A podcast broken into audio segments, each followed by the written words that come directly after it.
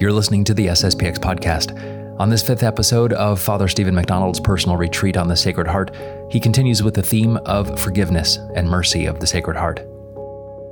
If you are able to help support the work of the SSPX podcast and keep these personal retreats and stories going, please visit sspxpodcast.com and there you can find information on how to make a recurring donation to the podcast. 5 10 even $20 a month would greatly help the work of this apostolate. It takes a great amount of time and resources to put these together and your contributions will help to make the beauty and the truth of traditional catholicism more accessible to more people. Now here's father mcdonald.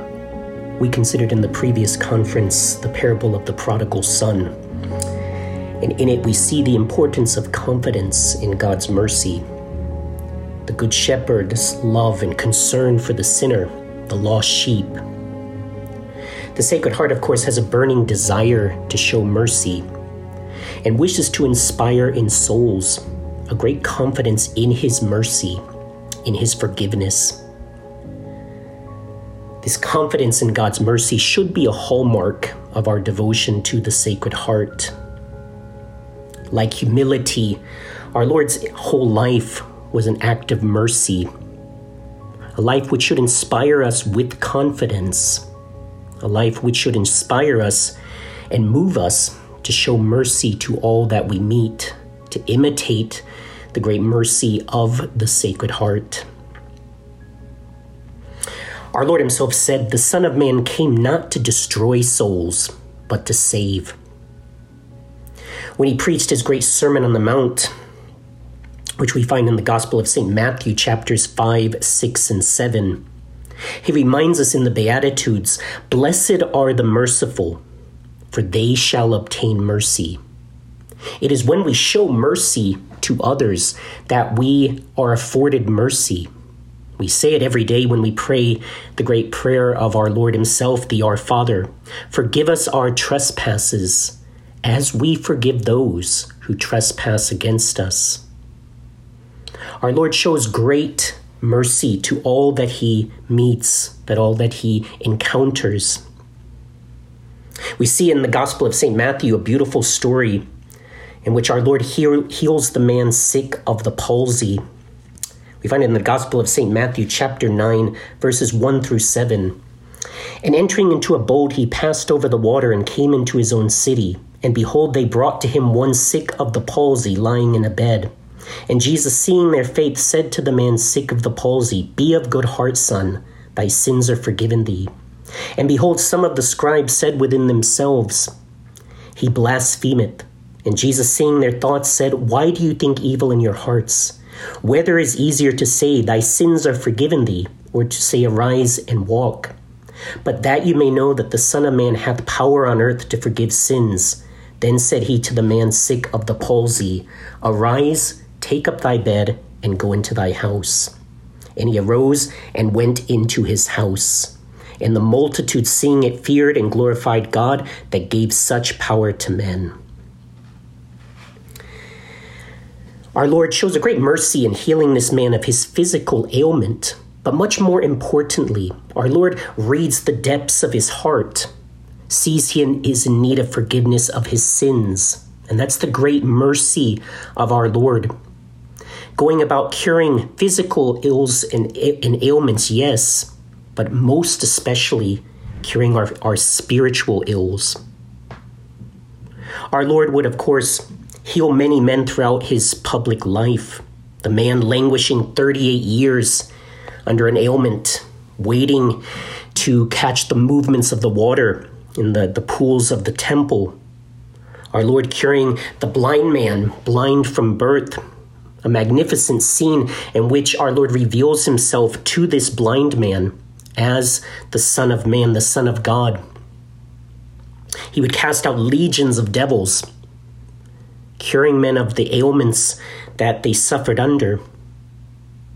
Our Lord, though, of course, teaches the great importance of showing mercy, forgiveness to those who have offended us. We find him teaching the great parable of the wicked servant which we find in the Gospel of again of St. Matthew, in this case chapter 18, verses 21 through 35.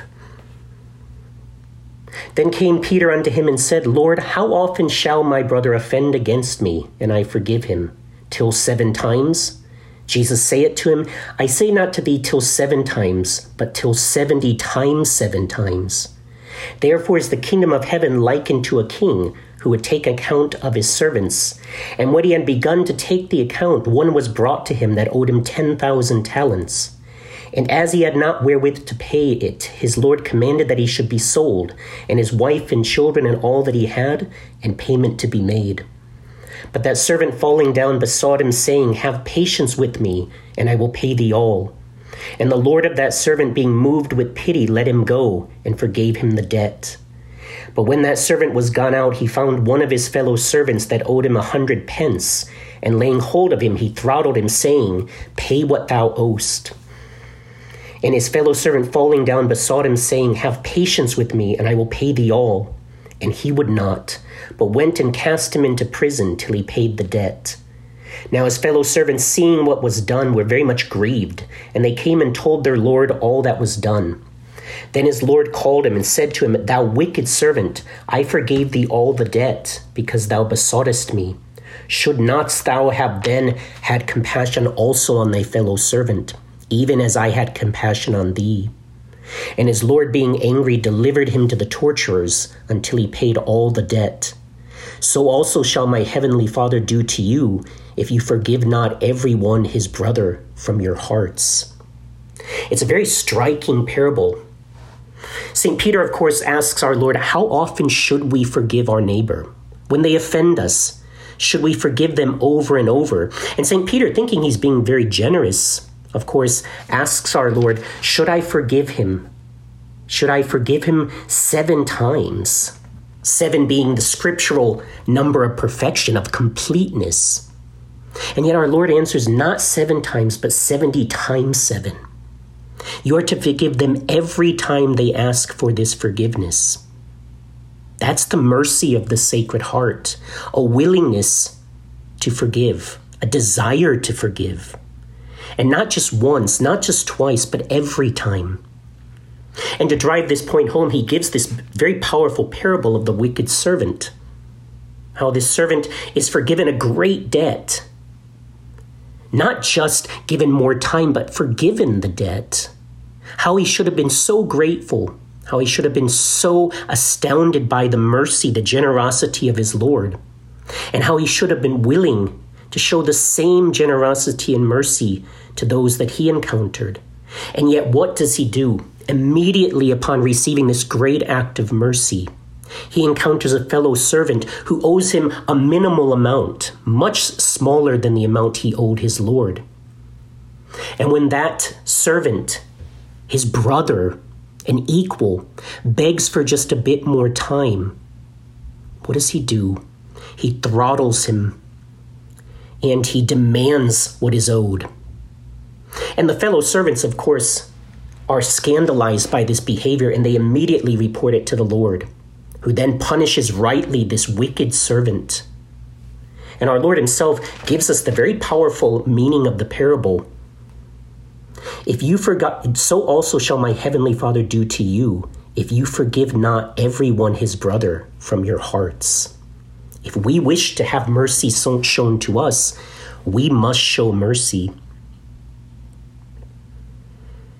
One of the classic scenes, one of the most beautiful scenes that we find in the gospel, is in the Gospel of St. John, chapter 8, verses 1 through 11, the very famous scene of our Lord and the woman taken in adultery. And Jesus went unto Mount Olivet, and early in the morning he came again into the temple, and all the people came to him, and sitting down he taught them. And the scribes and Pharisees bring unto him a woman taken in adultery and they set her in the midst, and said to him, Master, this woman was even now taken in adultery. Now Moses in the law commanded us to stone such a one. But what sayest thou? And this they said, tempting him, that they might accuse him. But Jesus, bowing himself down, wrote with his finger on the ground. When therefore they continued asking him, he lifted up himself and said to them, He that is without sin among you, let him first cast a stone at her. And again stooping down, he wrote on the ground. But they, hearing this, went out one by one, beginning at the eldest. And Jesus alone remained, and the woman standing in the midst. Then Jesus, lifting up himself, said to her, Woman, where are they that accuse thee? Hath no man condemned thee? Who said, No man, Lord. And Jesus said, Neither will I condemn thee. Go and now sin no more. It's such a powerful scene, such a beautiful example of our Lord's mercy to the sinner. In this case, someone who's very clearly been convicted of sin. She was found in the very act. But our Lord gives a beautiful lesson, a beautiful willingness to forgive and give another chance. This poor, unfortunate soul caught in the act of adultery is dragged before our Lord. And the scribes and Pharisees, who, as we've said, constantly were at in battle with our Lord, constantly wishing to trap our Lord, think they have him in a perfect dilemma. Dear Lord, what should we do with this woman? Even now she was taken in adultery. Now the law says that she must be stoned. This is the great Mosaic law, which all law abiding Jews would certainly respect. Or do we show her mercy, forgiveness? Again, it's a dilemma they think they have our Lord trapped in. Because if our Lord were to say, well, no, it's according to the law, she must be stoned, they could simply turn around and say, see, he's not as merciful as he preaches. He's constantly telling us to turn the other cheek, to walk the extra mile. And yet here he is so willing to condemn this poor, wretched soul. However, if our Lord were to say, no, we must show forgiveness, we must show mercy, we must spare her life, they can turn around and say, see, he is against the Mosaic law. He's turning the people away from our traditions. Either way, these scribes and Pharisees, these hypocrites, these whited sepulchres, believe they have our Lord trapped. And our Lord's answer is so perfect, of course, so wise, of course. He simply bends down and begins writing in the dirt, in the sand. The fathers of the church, commenting on this, this scene, speculate that our Lord may have been writing the very sins of these scribes and Pharisees in the sand right before their eyes pride, ambition, lack of charity, whatever it may be. And then finally, our Lord would look up and say, No, you're right. The law is the law, and it says she must be stoned. But let he who is without sin cast the first stone. Because only he who is absolutely sinless, only he who has never transgressed the law, has a right to condemn someone else. Human weakness being what it is, if we're going to condemn someone for that weakness, then it must be from someone who is perfect, who is without sin. So, whoever that is, let him be the one that cast the first stone. And then our Lord immediately goes back to writing in the sand. And the gospel tells us one by one, beginning with the eldest, the wisest, who now come to realize that they are not fit to cast these stones. One by one, they drop what they were holding and they walk away. Until finally, it, our, the woman taken in adultery is alone with our Lord. And he looks up to her and says, Is there no one here to condemn you? And she answers, No man, Lord. And he simply tells her, Then neither will I. But go sin no more. This is the command of our Lord when he shows us mercy, when he forgives us our sins. You have had a great gift given to you. Now do not squander it. Go and sin no more. Live a life of grace. Live a life of holiness. Live a life of union with God. One last example from the Gospels, which perfectly express our Lord's great and loving mercy, is the scene after his resurrection on the seashore, in which he forgives St. Peter for his triple transgression, his triple denial. We find it in the Gospel of St. John, chapter 21, verses 15 through 17. When therefore they had dined, Jesus saith to Simon Peter, Simon, son of John, Lovest thou me more than these? He saith to him, Yes, yea, Lord, thou knowest that I love thee. He saith to him, Feed my lambs. He saith to him again, Simon, son of John, lovest thou me? He saith to him, Yea, Lord, thou knowest that I love thee. He saith to him, Feed my lambs. He said to him the third time, Simon, son of John, lovest thou me? Peter was grieved because he had said to him the third time, Lovest thou me? And he said to him, Lord, thou knowest all things. Thou knowest that I love thee. He said to him, Feed my sheep. It's so beautiful. Of course, Peter had, in his great fervor, told our Lord he would never betray him, although he, all the others might betray him, not Peter.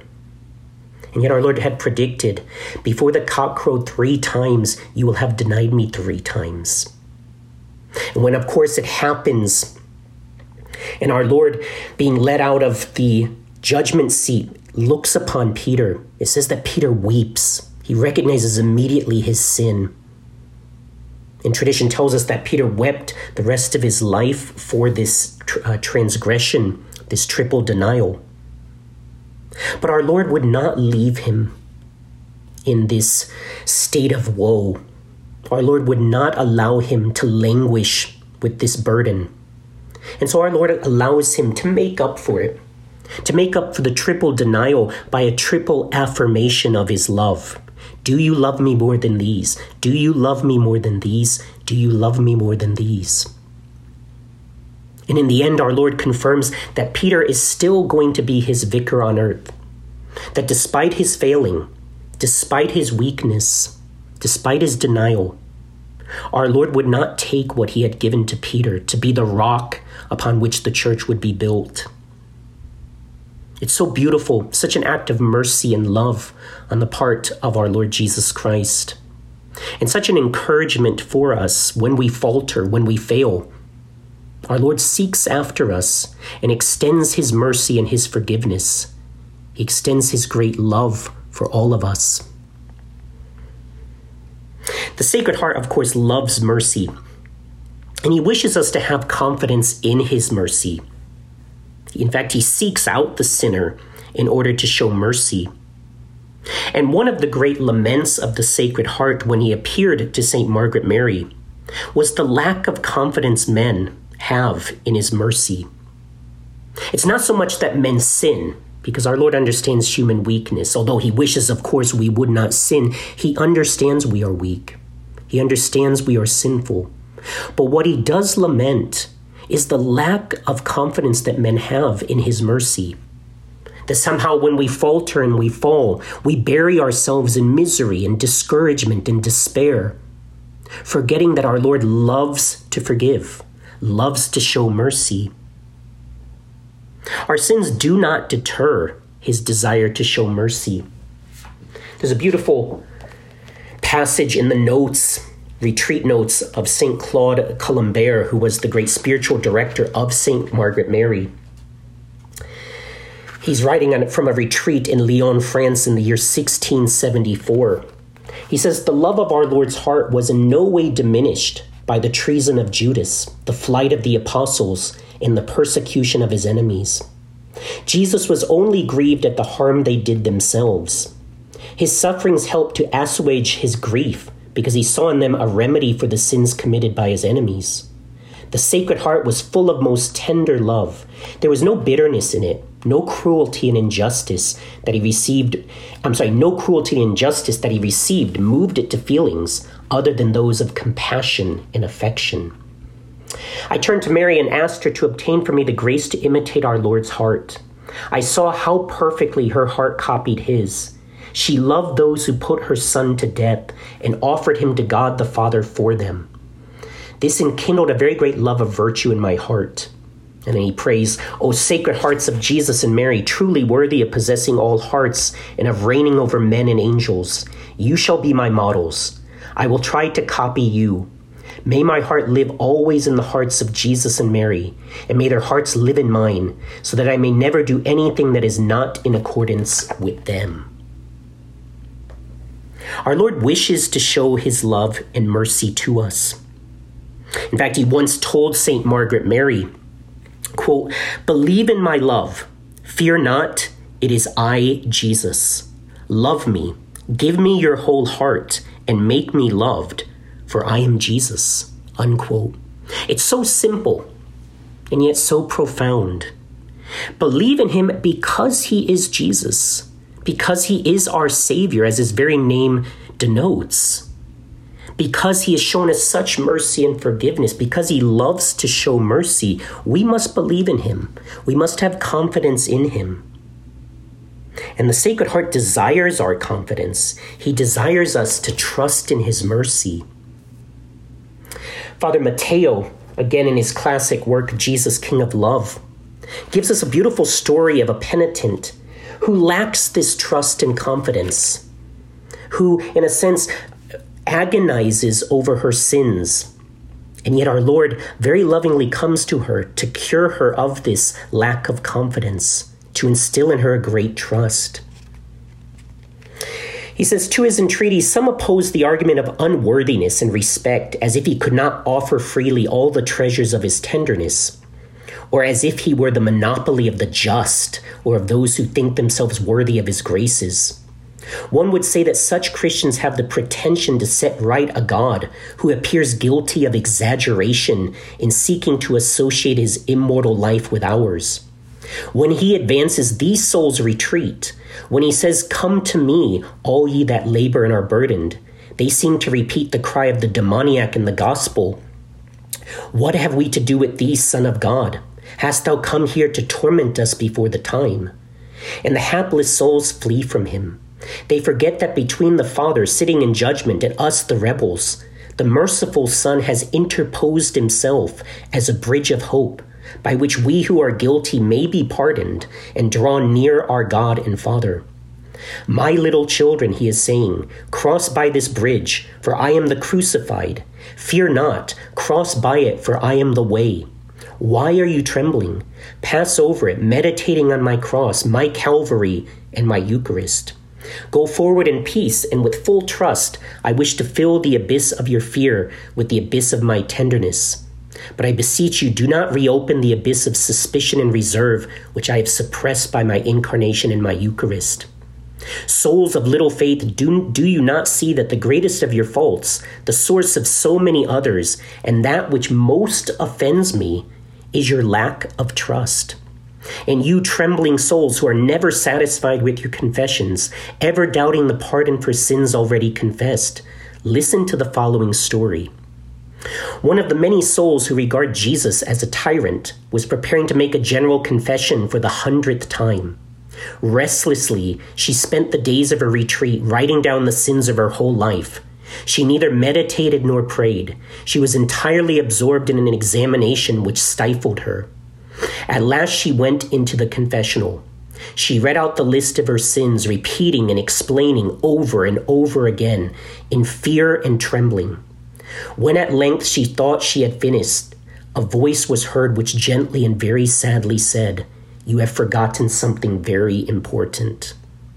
I thought I must have, she answered, terror stricken, and hastily prepared to read it all over again. Your sin is not in your notes, continued the voice, and it offends me much more than all that you have said. Accuse yourself of lack of trust. That voice moved her to the depths, and she sought to ascertain if it was really her confessors. The confessional was empty. Jesus had come to give her a supreme lesson. Our Lord wishes us to have confidence and trust. Scripture itself says that though your sins be as scarlet, I will make them as white as snow. But for that, we must have confidence and trust in our Lord's mercy, even if no one else does. And our Lord will show mercy to us, even if no one else does. Again, let me just quote another story from Jesus, King of Love by Father Mateo. There is a very beautiful story of a miraculous crucifix. At its foot, a sincerely repentant sinner was making his confession. His sins were so great that the confessor hesitated for a moment to give him absolution.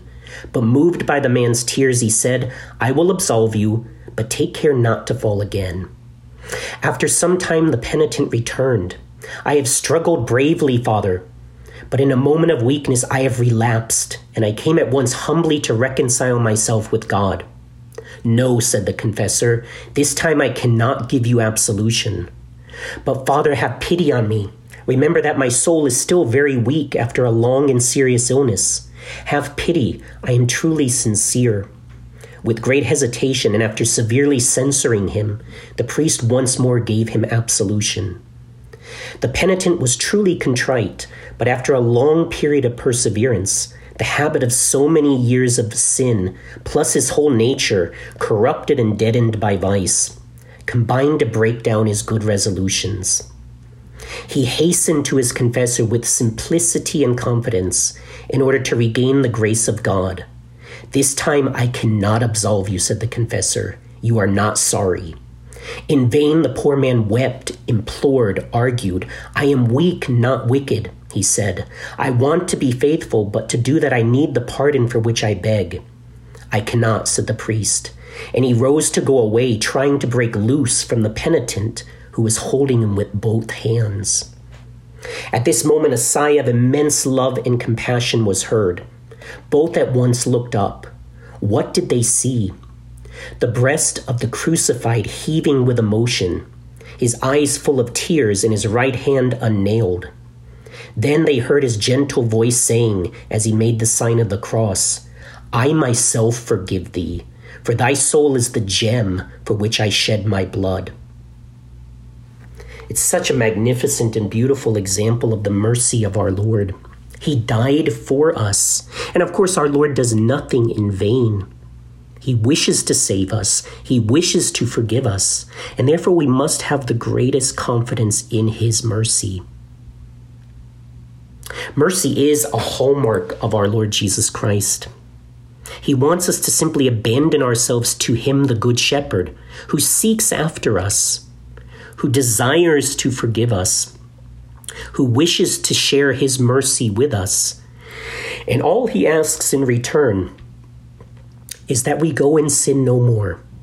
But if we do, we go immediately back to our Lord and ask for forgiveness, having the greatest confidence that He will show us His mercy. And then we go and we show mercy to others. Our Lord has given us the perfect motive for having confidence in His mercy. He reminds us He is the Good Shepherd. He knows us. He knows us by name, and He loves us.